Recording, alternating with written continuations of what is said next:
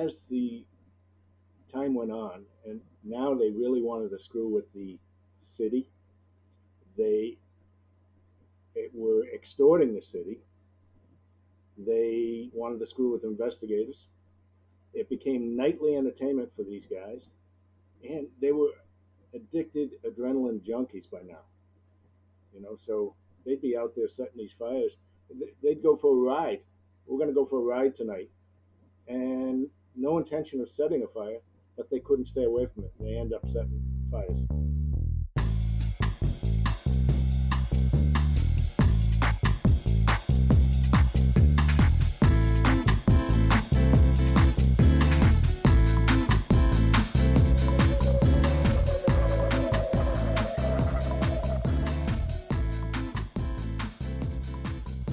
Welcome to the Firehouse Logbook Podcast. I'm your host, Robbie Dawson. In November of 1980, the voters of Massachusetts went to the voting booths and overwhelmingly passed Proposition 2.5, a measure that reduced taxes and limited their increase over the coming years. That proposition would be the impetus for one of the largest arson cases in the history of the United States.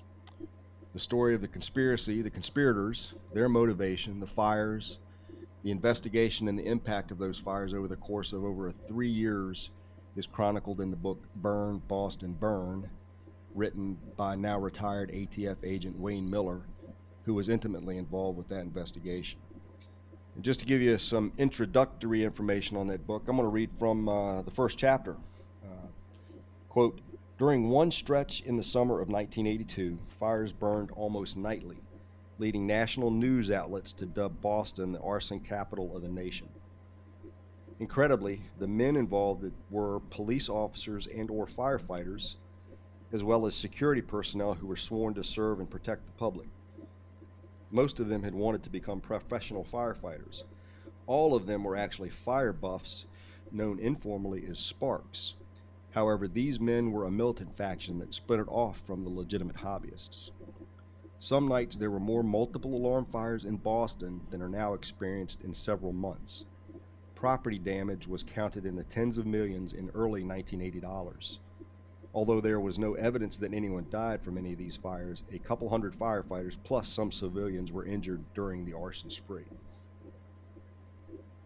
The main motivation of the arson ring members for setting so many fires in such a short period of time was an attempt to extort the city of Boston and the Commonwealth of Massachusetts into changing the property tax cutting initiative known as Proposition 2.5. Prop 2.5 cut local tax revenues of over 350 Massachusetts towns and cities by some $450 million, with little hope for federal or state funds to make up the difference. It forced localities to cut public services and jobs. Some of you may think that these guys were patriots, rightfully excising their civil disobedience, with some of their idealistic actions actually resulting in successful government reversals. Indeed, they initially thought of themselves is a twisted modern day version of Robin Hood and his gang of merry men. Even if enough fires were set, then all of the laid off firefighters would be rehired and the closed fire stations would be reopened. And they imagined that their actions would teach people a valuable lesson that firefighters and police were essential assets to the community, not pawns to be sacrificed on a political game board. However, their warped plan took on many dimensions beyond the alleged initial motivation so that they ended up becoming mere common criminals. Again, that's just a couple of paragraphs from the opening chapter of this book, Burn, Boston, Burn. And uh, thanks to an old colleague of mine who also works for that three letter agency now, he's connected me with the author of this book, Wayne Miller. And uh, that author is joining me today via the web uh, to talk a little bit about his book and his experience with this investigation. Wayne Miller, thanks for uh, thanks for joining me. Robbie, thank you for what you do, and thanks for having me on. Yeah, and uh, again, this is a, a, interesting book from the standpoint of it's it's it's not just about those nine arsonists that wound up getting convicted on the um, for the for the arsons over this period of time, but it's it goes a lot more deeply into a lot of the other things that we'll talk about as we go through this. But uh, let's let's go back to the beginning, so to speak, and uh, talk a little bit about yourself and how did you get involved in criminal justice and uh, how did you come to find yourself in the ATF and with that arson unit in Boston? Sure. Real quickly, you know, I started out in engineering at UConn, University of Connecticut, for a year, and I hated it right away. Uh, I left after the first year, I went to Bryant College in Rhode Island, which is now Bryant University. And back then, as well as being a business school, they had criminal justice. And I loved that from the beginning, and I excelled at it, and I just had a keen interest. You know, so one class during the winter session, you know, one of those, uh, you have a class every single day for three weeks or so. Uh, I raised my hand, raised my hand, and raised my hand, and the class was being taught by the head of the Rhode Island Division of Drug Control. And he said, Come up here, I want to talk to you after class. And uh, he asked if I wanted to do some undercover work for the state. So I started as a junior in college, not doing anything at the college, doing drug cases around uh, Rhode Island. Uh, and I did that my junior and senior year, and during the summertime uh, in between. And then they got me a job down in Dennis on Cape Cod, and I was an undercover uh, cop down there for a summer, buying drugs down there. And you know they had a uh, a career day at Bryant, and ATF was there. Now, not many people knew about ATF because it was a standalone uh, organization only from 1972, and here I am. I'm graduating in 1975. So very very young agency. Yes. So when I heard about them and listened to them, I said that is something I'd like to do. The drug business, I could see that just as a dark hole going down. It's it, it, it's never ending, and neither is the gun work. But it just sounded interesting.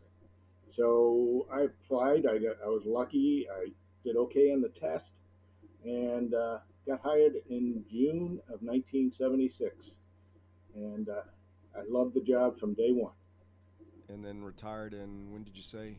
Uh, the, end of, the end of June of 2001. 25 years so, and a week.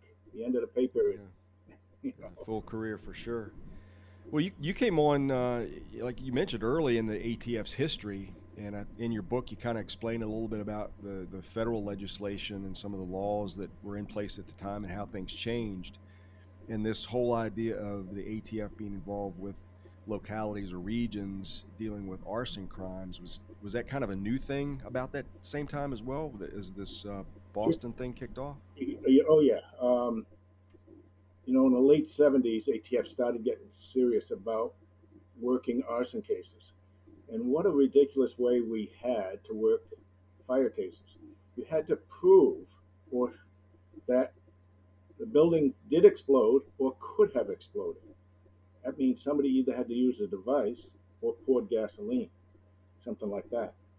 And that's how we had to prove initially uh, arson cases until 1982 when President Reagan added two words to the federal law if you damage or destroy a building by means of explosive or fire. Only two words. And ATF had the jurisdiction because we had the explosive laws anyway. And so we had the jurisdiction. And um, I became very interested around 1980 in doing fires, and I did my first fire scene in 1980. And um, I started going to the State Fire Academy and the National Fire Academy, and uh, that's how it worked out. Yeah, and uh, just for the for the listener, that you, you talk, you kind of give a brief, kind of you talked about a couple of cases, gun cases you had worked with the ATF before that, and I'm sure the career goes well beyond just arson cases because you were in there for for several years before you got into the fireside. But uh, looking back at fire investigations as a whole in the in the investigation community, what was the situation like, either in Boston or in general? Were there were there widespread arson units? Uh, were there fire marshals doing the investigation, or how was it working back then when uh, when this really started? Well, Robert, you might you might recall. I mean, you're not quite as old as I am, but um, in the seven in the seventies, so major cities like L.A., Boston, New York, Chicago, and other large cities were having tremendous fire problems, and there was a lot of urban renewal going on. And initially, yes, Boston they they called it an arson squad back then. It wasn't a fire investigation unit. They changed it eventually, but it was a lot of old retiree, you know, almost guys ready to retire, guys who were injured who couldn't work on a on a truck anymore, type of thing. So and the fire marshal's office only had a handful. They didn't have the big teams they have now. I mean, there's four or five teams in Massachusetts now, but back then uh, they only had maybe ten guys for the entire state, and it was hit or miss. And anything that was complicated, uh, they really couldn't do. I mean, if a boyfriend threw a Molotov at the doorway to a girl's apartment, they could catch that person in Boston and, and locally. But anything more complicated, it was just too much manpower, too much time, too much money. You know, they couldn't work it. So luckily, the federal government saw this problem nationwide, and they started with these arson task forces. And Boston started theirs in March 1982.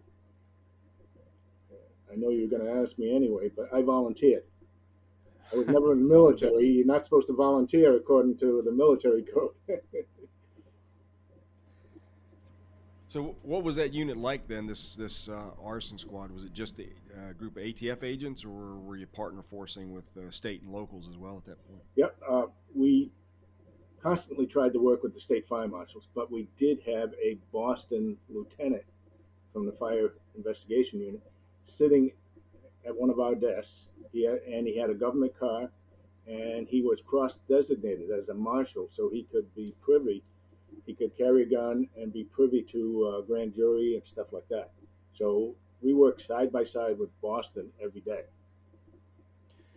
Well, th- this unit seems to be spooling up just about the time these the these arsonists are getting kicked off. Where where the fires starting to happen, and this move this along faster, or were the arsonists even on the radar at this point, and the unit just happened to be in the right place at the right time? You know, we in law enforcement, we don't believe in coincidences, but it really was a coincidence. They set their first fire February 19th, 1982, first structure fire. Um, so mid February. And the Arson Task Force in Boston started the first week of March.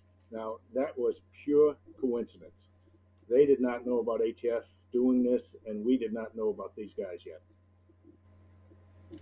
Well, let's go back to the to the to the start of this, and I mentioned in kind of reading that introduction, there was this Proposition Two and a Half wound up cutting a lot of um, tax revenues to the cities uh, around Massachusetts, and it seems like Boston took the big hit of it. They closed uh, a number of fire stations, laid off a couple of hundred firefighters, I think up to 13% of the workforce at the time within about 10 months of these tax impacts being seen.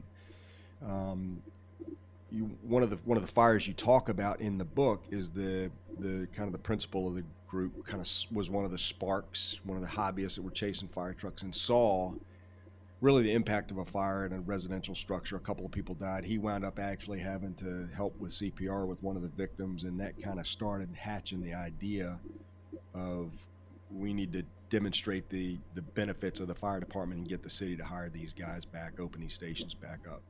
To talk talk a little bit more about that guy or these people that really were the nexus or the nucleus of the group that started the whole process. Sure.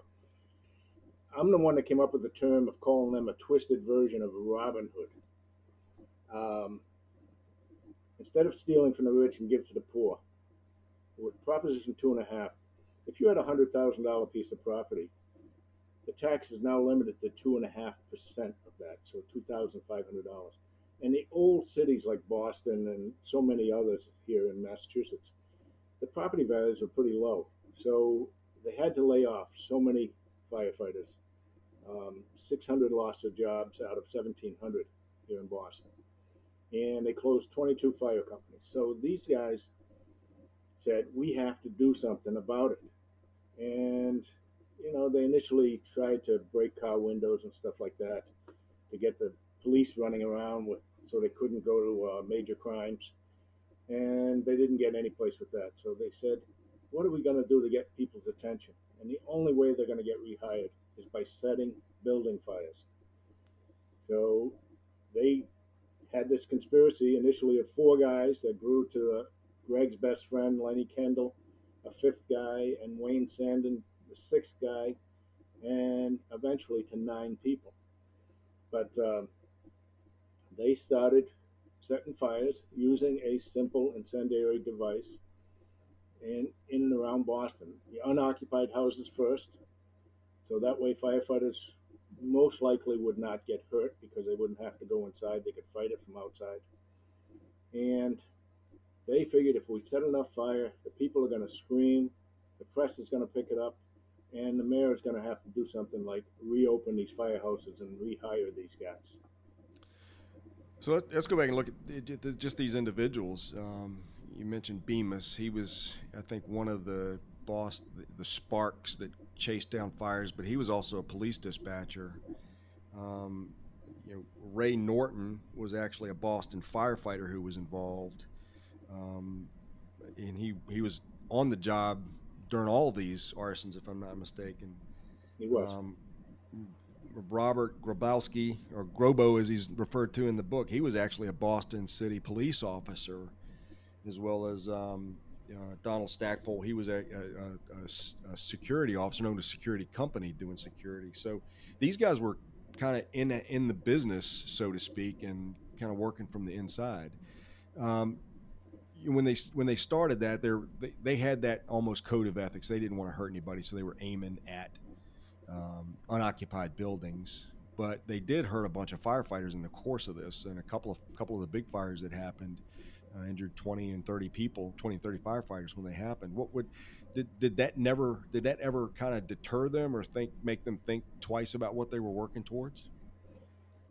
Can you imagine these guys who are public servants? You know, they think that they're doing the right thing by setting these fires so people get hired. And October 2nd, 1982, when 22 firefighters come crashing down with the building, breaking backs and legs and getting burns. They have a meeting the next day amongst themselves at Ray Norton's house, the Boston firefighter's house. Oh, we didn't plan to hurt anybody like this. We got to be more careful. We have to imagine we have to be more careful. We're going to continue on with our our acts, our domestic terrorism that they were doing, and they only waited like two more days before they did another commercial structure. But but they didn't change their tactics at all. It was the it was just we need to be more careful. That that is it. Empty talk. Did, didn't one of them make the comment something to the fact that well they shouldn't have been on the roof anyway? Was that? The... Oh, Donald Stackpole was the biggest ass of the group, and Ray Norton was right behind him. Um, and you know, Norton heard that, and he was upset still that uh, somebody would say that about fellow firefighters. But uh, Donald Stackpole, the security company owner, said, you know, screw them. They shouldn't have been on the roof anyway. So he, he had a bit of a grudge to grind too. He wanted to, was he one of the ones that wanted to be a firefighter and couldn't couldn't get on the job for whatever reason. Maybe it was performance on the test, or maybe it was these layoffs and cuts. But he he held a grudge for that, didn't he? He definitely did. Uh, you know, I describe him as a four by four lump because you know he was short and heavy, and you know an idiot on on, on the side. Uh, he did have a uh, felony record for stealing something once, also, and uh, he could never pass a physical, just because he's been out of shape since he was in high school. And um, not only did he have a grudge against uh, police and firefighters, he he said constantly, "Oh, they're just a bunch of drunks, the, the firefighters, and they're just sleeping in the firehouse all day long." Uh, that type of stuff. He made nasty comments over and over. Um, and you know, he's one of the guys eventually went to trial because he was just that type of nasty person who wouldn't give up.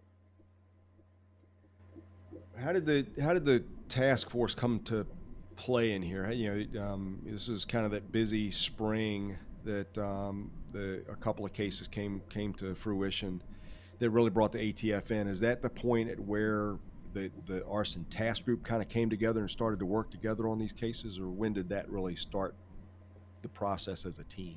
Right. So again, when we had the task force, we had Lieutenant Steve McLaughlin right in our group, and we worked with Boston every day. And when the fires started escalating throughout the spring into summer of '82, we would talk to Boston every day and we would work some of these fires with them. But then June 3rd had Sparrow Toy Company, which a building that affected interstate commerce, and it was such a large fire, a nine alarm fire, that brought in the uh, national response team. And then they did a lot more commercial buildings afterwards too. So at that point, we're playing with, working with Boston Fire and police every single day, trying to figure out who could be doing this. And Boston Fire was doing almost all the origin cars, uh, except for some of the commercial buildings we worked with them side by side. And uh, we were just out there constantly and started doing surveillances in the city, um, trying to figure out who's doing this. Now, you got to figure there's 600 firefighters who lost their jobs. It could be any one of them, or, or could it be the union? Yeah, we hated to to approach that subject, you know, but uh, you had to. Um, you just had to try to figure out what's going on, and that's just one possibility. So, uh, you know, uh, Bemis was a, a, police dispatcher in the area. Um, Grabowski was a police officer for the city of Boston. Uh, Norton was a, a, firefighter on duty. Because these guys were so connected to the business, did they ever get uh, an idea that you all were onto them or that you all were uh, out on a certain day, or did they get any kind of in, intel on the from the bad guys' perspective as to where you were going to be so they could hit the next neighborhood over? Or were they just kind of operating in a vacuum and just kind of watching? Well, they, I think they knew that we did not know they were the arsonists, or we didn't even suspect them. It was well into the fall before that happened. But they did have the Ray Norton worked right in fire headquarters, and again, Ray would know that the arson squad is uh, out tonight in force. There's a bunch of guys. There's a bunch of cars out here. They're, they're going to be out there doing surveillances. Uh, Grabowski, being a police officer, would be could be, you know, intimate with information of us being out there also, and they knew the city like the back of their hand. And Greg Bemis, even so, he came from outside of Boston. He knew the city extremely well, and they knew what kind of vehicles we're driving. Um, if one of us is driving down the road, they could spot us right away because they knew your car. Yes. Speaking of cars, um, all of these guys drove, uh, I guess, former police cars or cars that were decked out to look like uh, police vehicles. Um, were they doing that before this arson spree, or was it a, a, conscious effort that they employed to avoid detection and to try to look like the, they were part of the law enforcement community versus an arsonist? You know, I don't know why they started driving the black LTDs and Chevy sedans. Um, they just always wanted to look like they're in unmarked vehicles so they could get away with whatever they were doing. Like they'd race down the streets just normally, that type of thing. But it became very powerful for them to do that in these neighborhoods uh, in the middle of the night around Boston to drive their unmarked cruisers, so to speak, um, around. And they knew it was to their advantage because nobody be driving around and getting out of their vehicles in some of these neighborhoods in the middle of the night. And they actually, uh, I think the book goes to talk about a couple of cases where some on duty law enforcement officers saw them, drove past them, you know, kind of gave them the head nod or whatever, and thought they were on duty investigators or that maybe they thought they were part of the arson squad doing surveillance in the neighborhood. So it actually gave them cover, at least in a couple scenarios that you talk about in the book. Exactly. And, you know, Ray Norton had a real license plate with the word arson on it. So I, there was one case where a Boston police officer saw him drive by and just figured he's from the arson squad. it's it's a decal for the arson squad. They're advertising. well, and you mentioned uh, 260 odd fires over the course of three years. Uh, did you ever have any um, copycats? Did you have somebody who was trying to burn something that became, you know, oh, that that you, that you knew that wasn't these the the, the arson ring or the the serial arsonist because it was a different MO? Did you ever have any copycats that popped up on your radar? Not a group of anything, you know, not anything organized. Uh, nothing like organized crime, nothing like gangs. Um, again, there might have been a couple of arson for profits that would look totally different. Uh, they figured, hey, what a time to set my building on fire, right? And sell it to the insurance company. But we did have this lone individual had nothing to do with these guys, and he could care less that they were out setting fires. Uh, Michael McDonald just had a problem. He had his own issues. Um, he gets paid on Thursday. He'd go to the little pub in Jamaica Plain and get drunk and walk home and just pick up the trash because it was trash night and stuff it under the shingles or stuff it under a porch and set it on fire. And uh, the very first night, surveillance, and we got Michael McDonald in the act. You know, and again, the bosses thought we had solved the whole problem, the whole fire problem in Boston by picking up that guy. And the street guys just said, no, no, no, this isn't him. It's, it's different. It's different for sure. Well, uh, over the course of um, you know three years and 260 odd fires, um, you mentioned that uh, the the 608 all firefighters and maybe the union. You, know, you, you hate to think about it, but that's a possibility. How many total suspects do you think you really had that were you you guys were looking at as an arson unit that that you actually wound up doing some more investigative work on? How many total people did you look at for suspects? Sure. At any one time, throughout the summer of '82 in particular, we had a list of 16 to 18 people, and we would work on a couple of them and eliminate two, and but the next day you add two more people. Um, you know, there was an investigator in Cambridge, Mass, right across the Charles River from downtown Boston, and he suspected and told us that it could be board up companies. You know, that there's a couple companies that always respond, or it could be a couple other sparks who are out there. Um, even the, the name of a couple of these guys came up because they were not liked. Uh, in particular, Norton being the firefighter, just because he had a big mouth and he was very caustic, and Stackpole. They were unusual, nasty people that fire investigators and other people on the street said it could be these guys, we had nothing serious to point to. Did you ever wind up going back and interviewing those those two guys uh, before the kind of the break in the case? Did did you ever anybody ever do interviews with them and getting doing nope. kind of background? Not at all, because you know, um,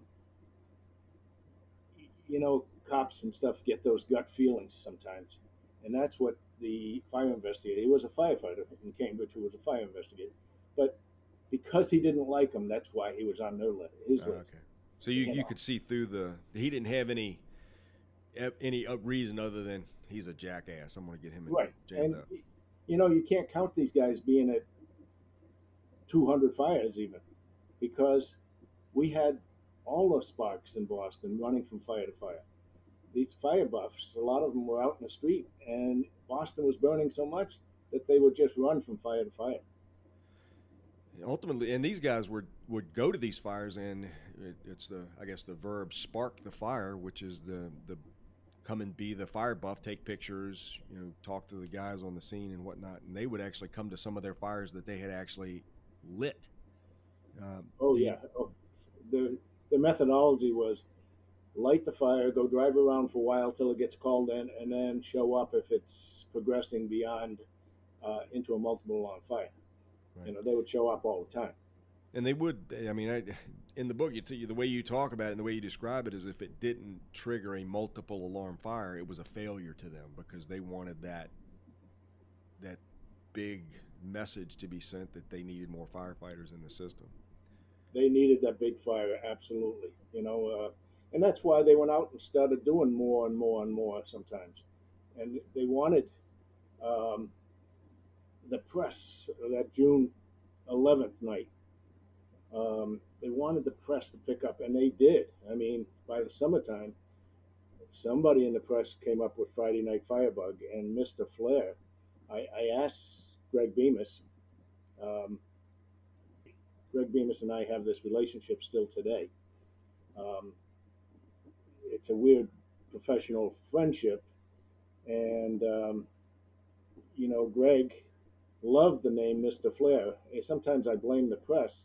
You know, every bank robber gets a name when there's a series of robberies, or every uh, organized crime guy has a nickname, and every time they put it in the paper, it's always Frankie, the the rifleman, you know, that type of thing.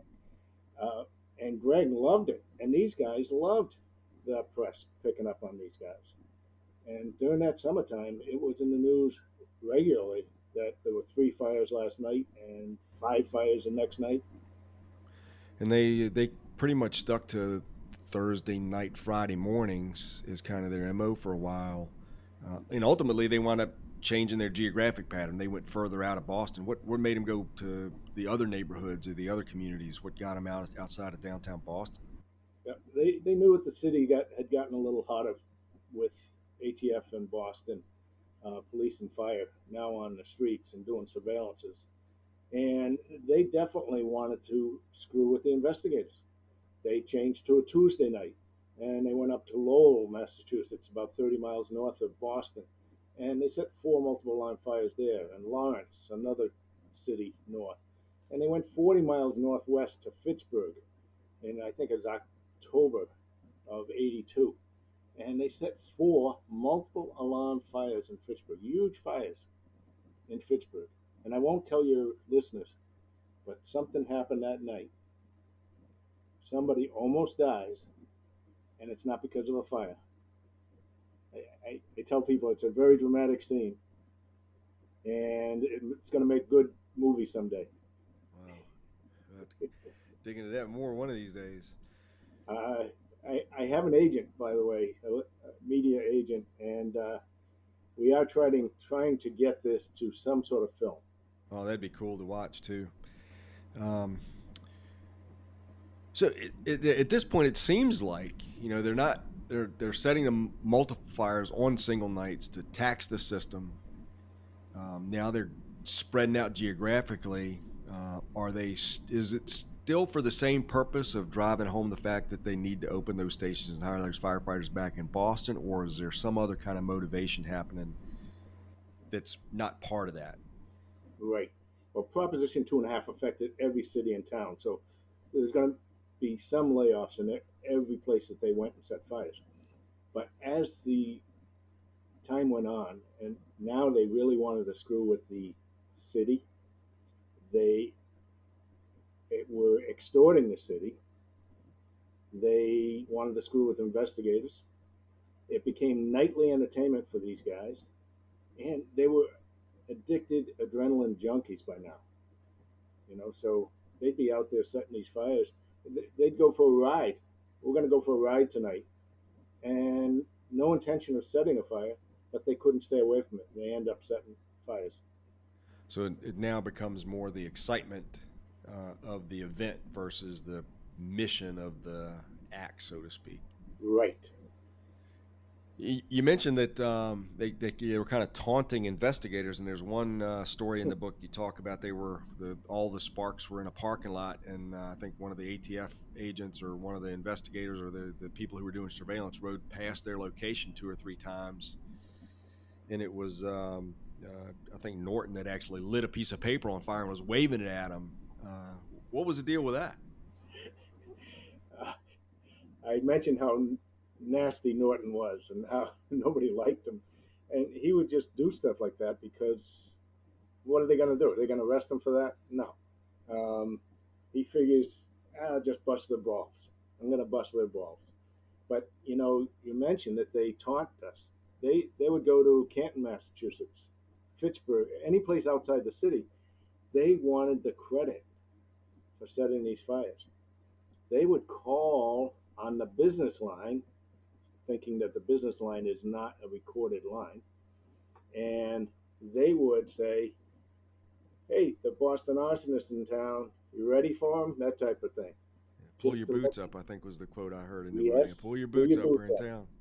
That's right it was did as the investigation was going on did you did you think this was a lone actor or did you think it was a group of people? Because ultimately nine nine folks were indicted in this case. Uh, that's a pretty big crowd of people to keep a secret for a couple of years and and nothing really get out. Um, what was the thought process of the investigators? Whether you're looking at one this could be one this could be two this can't be more than three? What was the thought going on then? You're, you're right on the money. I mean we did not think it was one, but we figured it was a small group. Even if it was union involved, we still didn't think it would be more than four people. You know, um, it wouldn't have the blessing of so many people. And again, how do you keep something secret like that for so long? I don't think that could happen today with the way social media is. I, I think somebody would just have to slip somewhere. Well, that was going to be kind of my end of the wrap questions. Is this was '82, so no cell phone, certainly no social media. How how would the uh, investigation be impacted today with those tools? But we'll hold off on that one. But uh, the, you know, they they kind of graduated from they were started with dumpsters. That's not getting the job done. They went to abandoned or vacant houses and residential properties. That's not getting it done. They went to a, uh, the toy factory and then the Marine barracks, obviously hurting a, a, a more than 50 firefighters. They, they also set fire to a fire academy. What was up with that? Really, it's it's one of the most unusual portions of this story. Um, you know, Donald Stackpole, the security company owner, suggested to Greg Bemis one day, let's burn it. Well, they couldn't do it that night.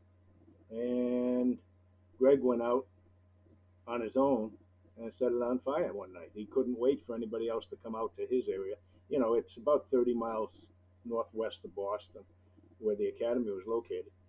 It was an old dumpy place, an old wooden structure from uh, built in the 50s. That was the fire academy. It was inherited from some other agency. And uh, Greg said, I've been there before. I know it's rickety. He, still takes credit for burning the fire academy down and giving us a nice new facility. We have a great facility out there now. yeah, I read that too. That, that's he's prideful about that. You're welcome, is what he th- he's probably thinking. I, I got you a new building. Well, they actually stole some equipment out of that too, didn't they? A couple of air packs or something like that. Yeah, the Scott Scott air packs. He uh, about half a dozen of them. Oh, wow. um, and just they never could really uh, use them. They they played with them one day uh, later on in this case, but they never really used them. But uh, we recovered them eventually, so it's another nice piece of physical evidence, along with these uh, fireboxes that we uh, you know, these guys, Greg knew the firebox system in Boston. These are these are those uh, call boxes and pull boxes that are up on pedestals and uh, utility poles, sides of building, and uh, they were everywhere back in those days. And you could actually speak to Boston Fire Alarm by opening some of these. They had a phone receiver in there, and you would talk to Fire Alarm and tell them where the fire was located. Well, by accident, they got one in their hands one night when they were calling in this uh, a car fire in the middle of the road that they didn't set, and it wasn't working. So Bobby Groblewski got upset by that and yanked on it and pulled it right off the pole. pole. And they cut the wires, threw it in the car, and that was the first one that they stole. And they decided now Boston usually misses one a year, firebox, maybe two. That year, there were 14 missing because they realized, hey, if this box is missing here and that fire company around the corner is closed, if we set a fire in this neighborhood, nobody can report it in the middle of the night from driving by, and then the fire company has to come from a half mile away. So the fire is now growing to that multiple on fire that they want. Yeah. So it was a delay tactic, getting the getting the delay in the response units. Yes. Uh, so ultimately, um, you know, how did what? And you mentioned that firebox, and in uh, think in your book, you're talking about the first interview of one of the suspects, and you actually see a firebox in his in his room or in his living room, and you wound up finding out which, where it came from, and you know, hey, well, maybe we've got something here, and kind of started putting pieces together. But what what was kind of the trigger point that that got these nine, or at least the first few people on the list, as targets and, and suspects that kind of started to develop from there. How did that come about? Uh, November 21, 1982, uh, Garrity Lumberyard. Garrity 2, we called it, because in mid October they set a portion of Garrity lumber on fire then, too. So, my very good friend, Nat Whittemore, was a WBZ TV cameraman here in Boston. Uh, Nat's been my biggest supporter of this whole book since I started writing it.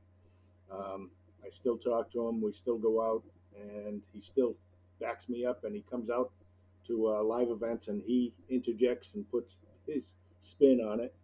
But uh, Nat Whittemore hooked up with the Cambridge fire investigator, Eddie Fowler.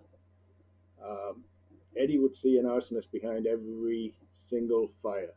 Um, you know, he's the type of guy that you need, but you roll your eyes at once in a while with some of the stories and some of the theories that he has. But uh, Eddie was also a cameraman for a professional uh, cameraman. So they went to the Garrity Lumberyard fire. Uh, Nat's getting paid every night to go to these fires. And he's also a member of the Boston Sparks Association. So he loved what he was doing. He's getting paid uh, for his hobby. There you go. Exactly. So this one night they split up when they got there. And Nat hears guys hooting and hollering. Very unusual. These guys, a lot of people didn't like them because they would root for the home team. Who's the home team, Robbie? The Fire would be the home team in their case, yeah. Exactly. They would root for the home team. And Nat came around the corner, and the Boston cop, Groblewski, was there. He only knew a couple of these guys by sight and maybe a couple of them name. Uh, but Groblewski was not in uniform. Nat swung his camera around towards these guys, and Groblewski pulled his sidearm out uh, from a shoulder holster and waved it in the air for about two to three seconds total, like he was on a bucking bronco. He was sitting on a lumber pile, and he waves it around. And his his buddies there, he had uh, Joe Gorman. We haven't mentioned him.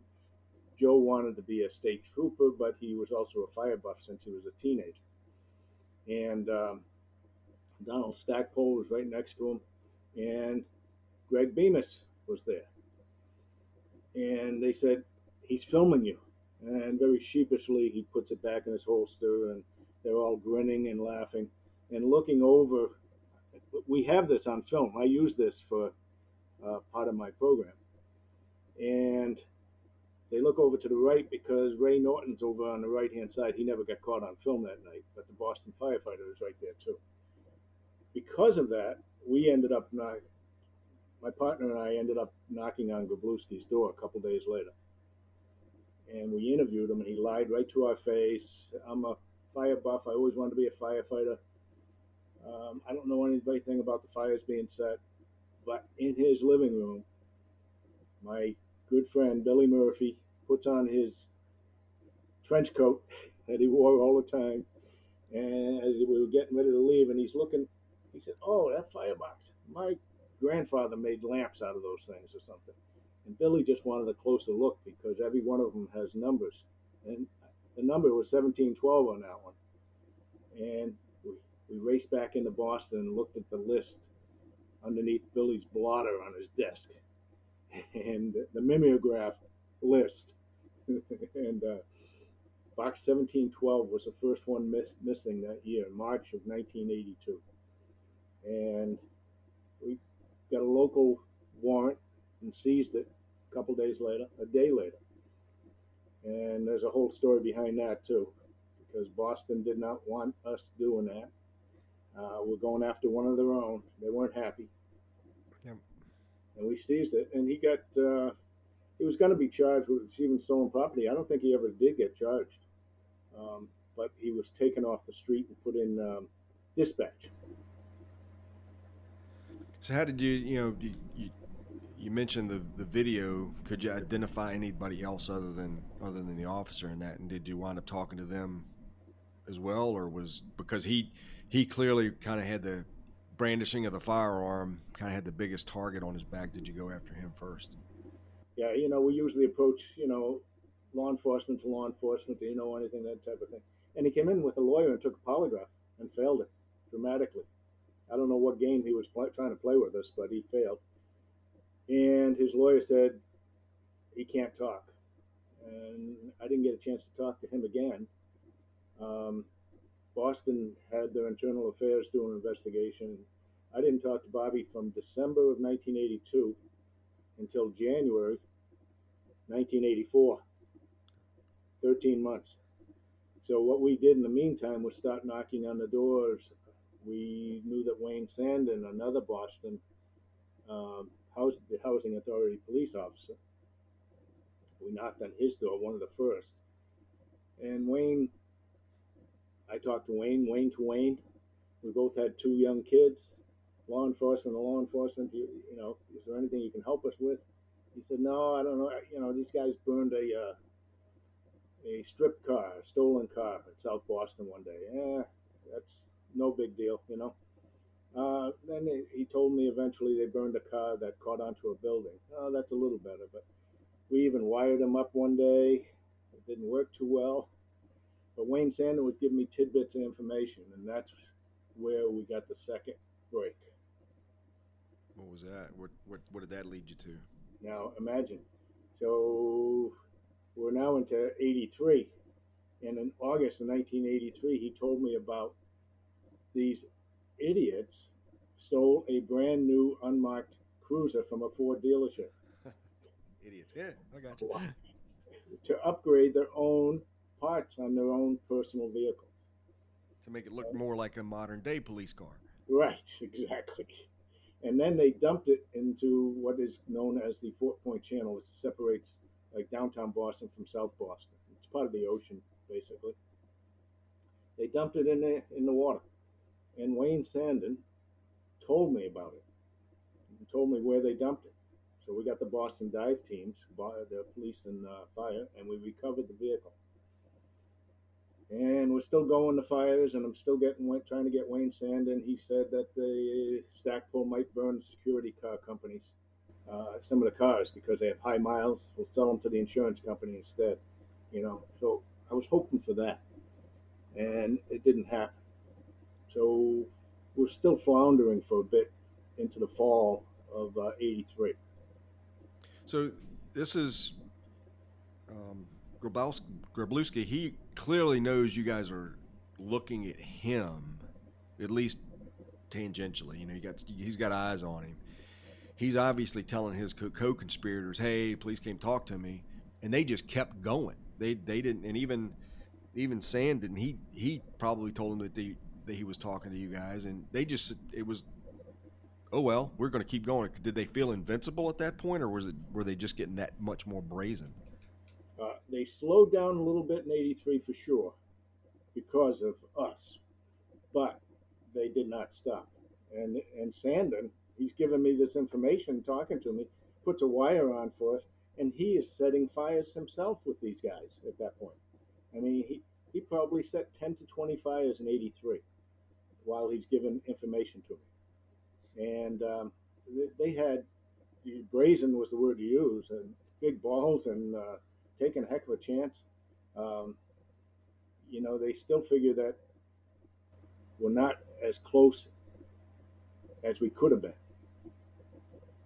So they, they still think that that they're you don't have anything on them. You don't have any any solid evidence, even though what you may have may be a little bit shaky at the moment. It's uh, this police car in the river kind of gives you a little bit next break. Uh, what was kind of the linchpin that really got the indictments flowing and uh, yep. Really got people talking then? Yeah, now we know we're really onto the right crew at least, you know. But again, try to do surveillances of these guys. They're all law enforcement savvy. Uh, they know the streets.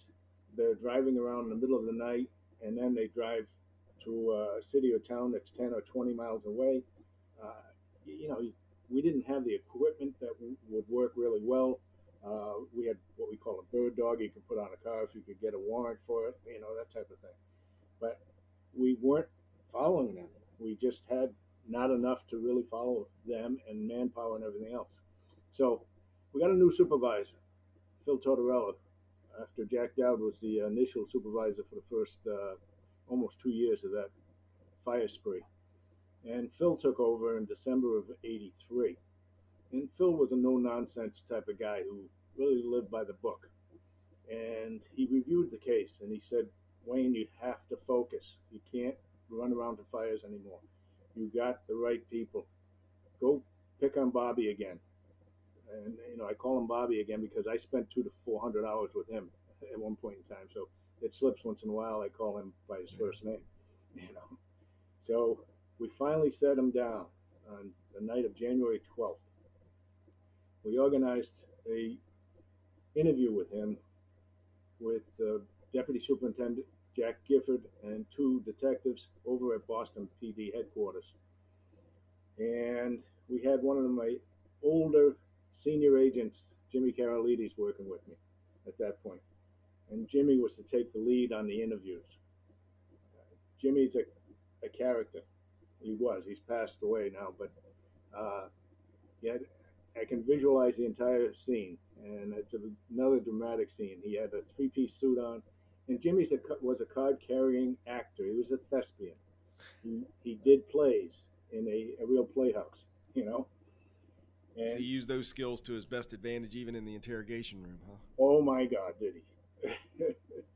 you know, we're sitting down. Bobby, we put Bobby at the far end of the room, furthest away from the door, but he was free to go, right? But you know, you use a little tactics and put him at the far end.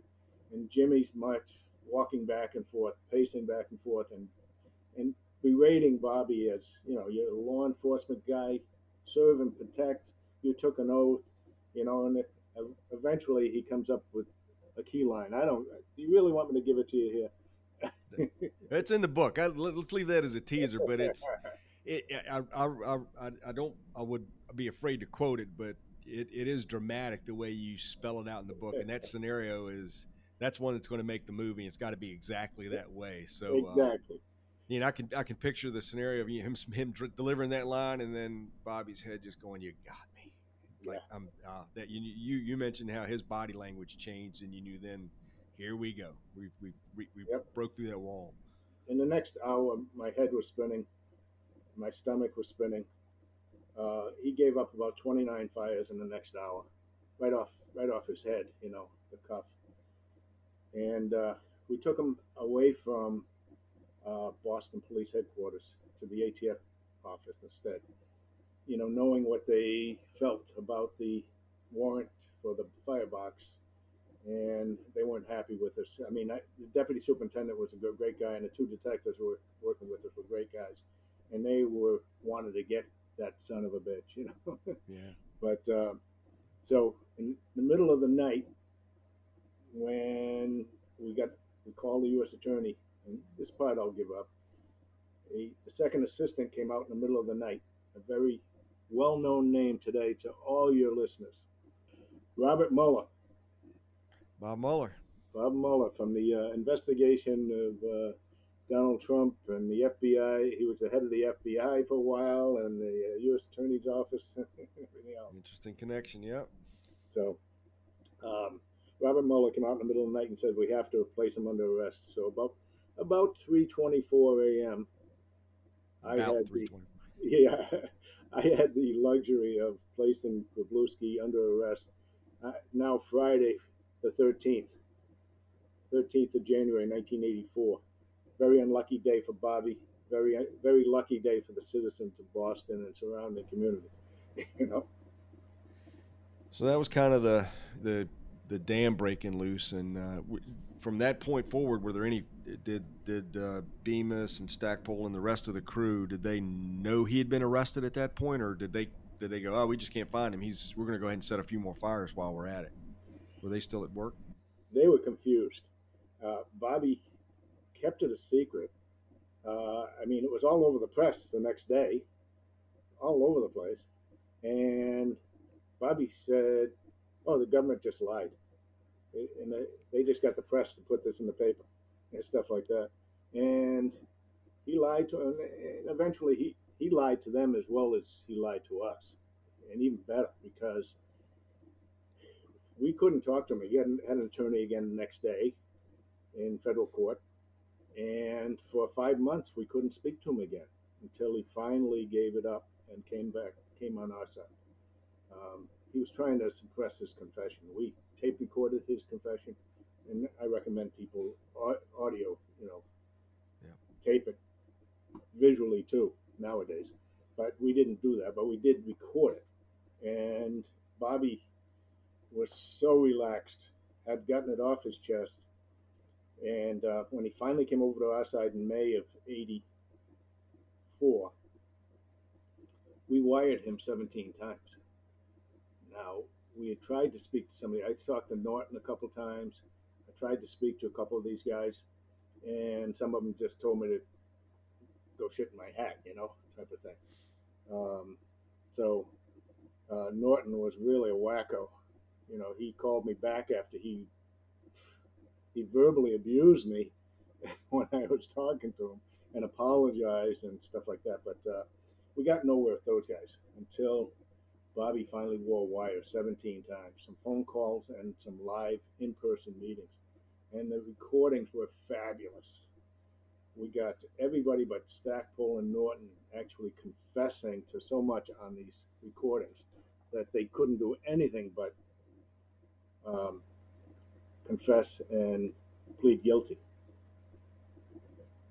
And that ultimately, that's wound up. You you mentioned that uh, was a, almost all of them pled guilty in some or, or did a plea agreement. I think uh, was it Greg that wound up, you know, turning more evidence on the guys, or or how did the you know who was the next player that kind of rolled over for yep. you and gave you the rest of the story?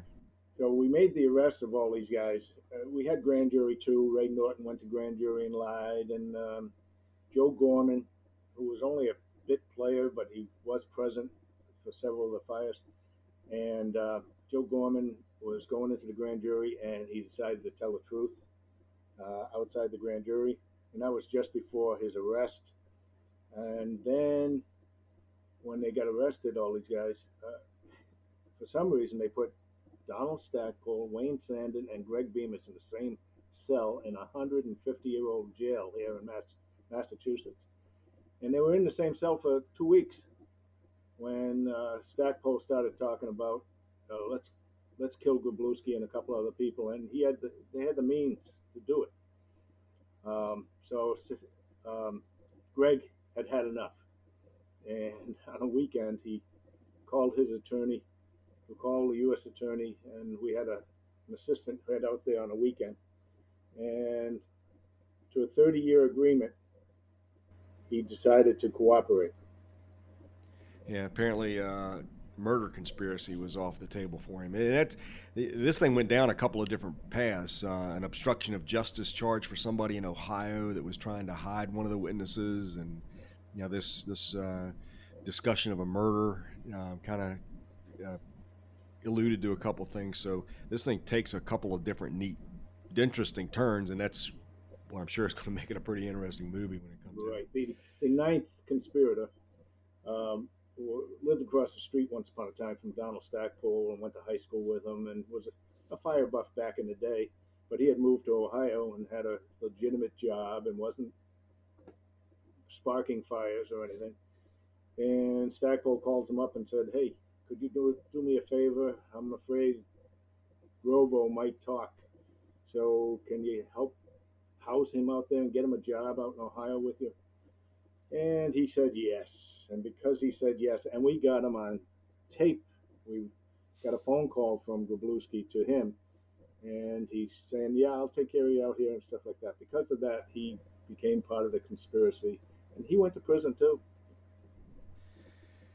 Well, it's we've been at it over an hour. Let me. I'm going to try to kind of wrap us up and land this plane. Um, this book was, was like I said, fantastic. It was a, it was one that kept me up till well after midnight a couple of nights digging into it because I'm always kind of wondering well, where is this going and how is this going to turn out.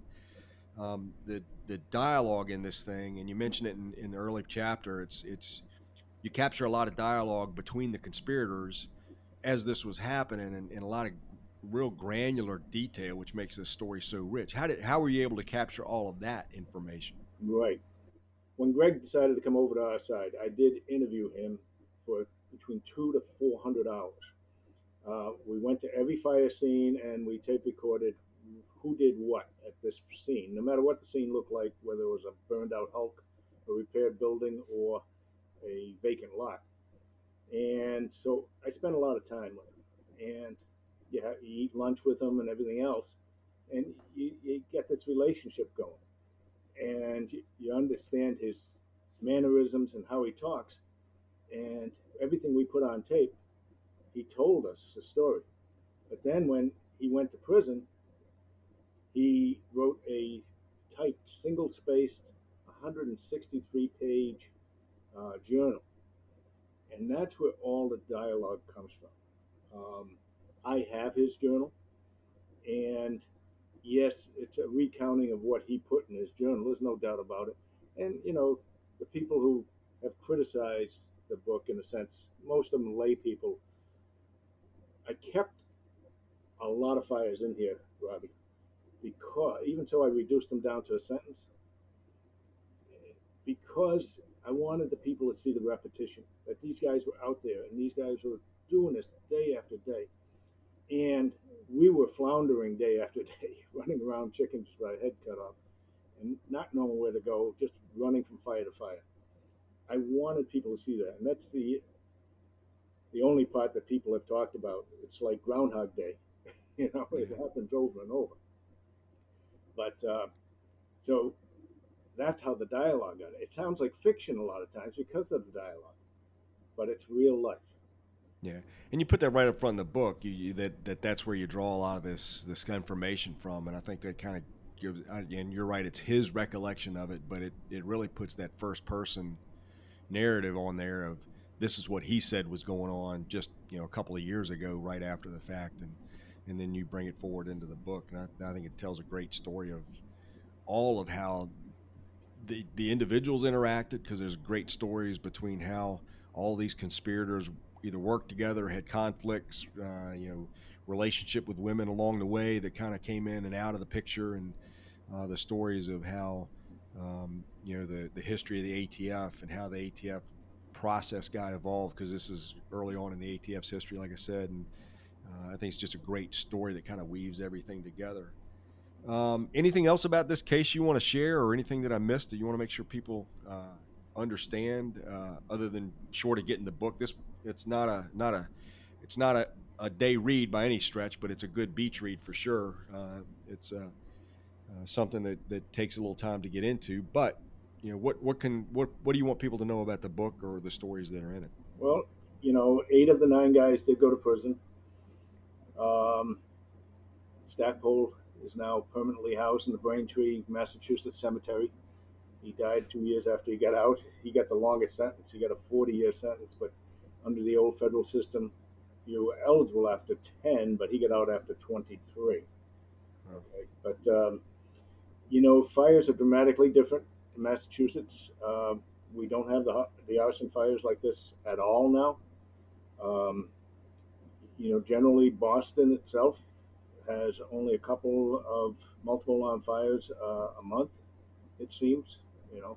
Um, you know, I did 18 years private after I left ATF, so I'm still very, I was still very much involved with the fire community.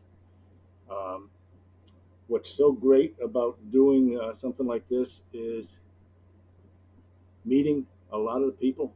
I get emails from complete strangers, and they tell me stories how oh, that picture that you showed at a seminar, that's my father on top of the ladder, you know, and he passed away three years ago or something, you know, or you know, just you, you meet so many new people now because of the. I have spoken now live about 42 times on this. Uh, COVID put a little dent in that, but some of those have come back over the last year, and I've got uh, half a dozen lined up for this year. And um, it could never happen again today like this because the social media, the cell phones, the tracking devices, GPSs in cars, uh, the cameras that are on every single corner and doorbell ring, you know, that type of thing. It couldn't happen this way. Uh, so it's a once in a lifetime story.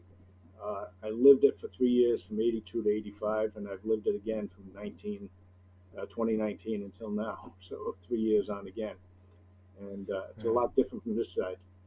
Yeah, well, it was a good book. It's a great book, and uh, I'll I'll just mention another thing, and we'll hopefully get together again one day and talk about the other book you've got out, and that's. Uh, Bang Boom Burn. Obviously, the ATF doesn't just deal with arson fires; they deal with a lot of other stuff. And uh, tell me a little bit about that book. Sure, uh, very different because um, it's 21 short stories instead of that one long story. A few gun cases, a couple undercover things in the front section. I had a 46 machine gun case here and uh, a seizure that we had here in Massachusetts. It was my case, and uh, very interesting case that was. Uh, 92 guns were stolen from an armory four years before, and half of them were in Northern Ireland, and the other half were in this little suburb south of Boston four years later. So, uh, very interesting. Um, I felt like I was going to be buried one one evening in uh, Maine while I was doing an undercover case with no back, nobody covering me whatsoever. Um, Scary times. a couple bombing cases in the middle. A Boston police officer was killed in 1991 uh, with a bomb, and um, I had a couple small parts in that case. And then a real interesting bombing in western New York. A guy in his 50s dating a 30 uh, something year old woman, and her family hated him. So he decided to send six Christmas packages to her family during Christmas week and uh, five people Surprise died. packages. Yes. and then Wow, there's another, yeah. another dozen arson cases after that. And what's interesting, I did a QR code at the beginning and back of the book. It's actually a 20 second story that you can do a hover your phone over. Yeah, I I saw that in there. I was flipping through it. Uh, you sent me a copy of that and appreciate that. Uh, I'm going to flip through that and uh, dig into it. Here's my next read. The book is meant to um, uh, elicit a lot of emotions. You're going to be angry. You're going to be sad. You're going to laugh because there's a couple funny, definitely funny things in here. Um, I got the Worcester Six uh, warehouse fire where Worcester six firefighters died in 1999. Uh, I was at that fire for 10 straight days.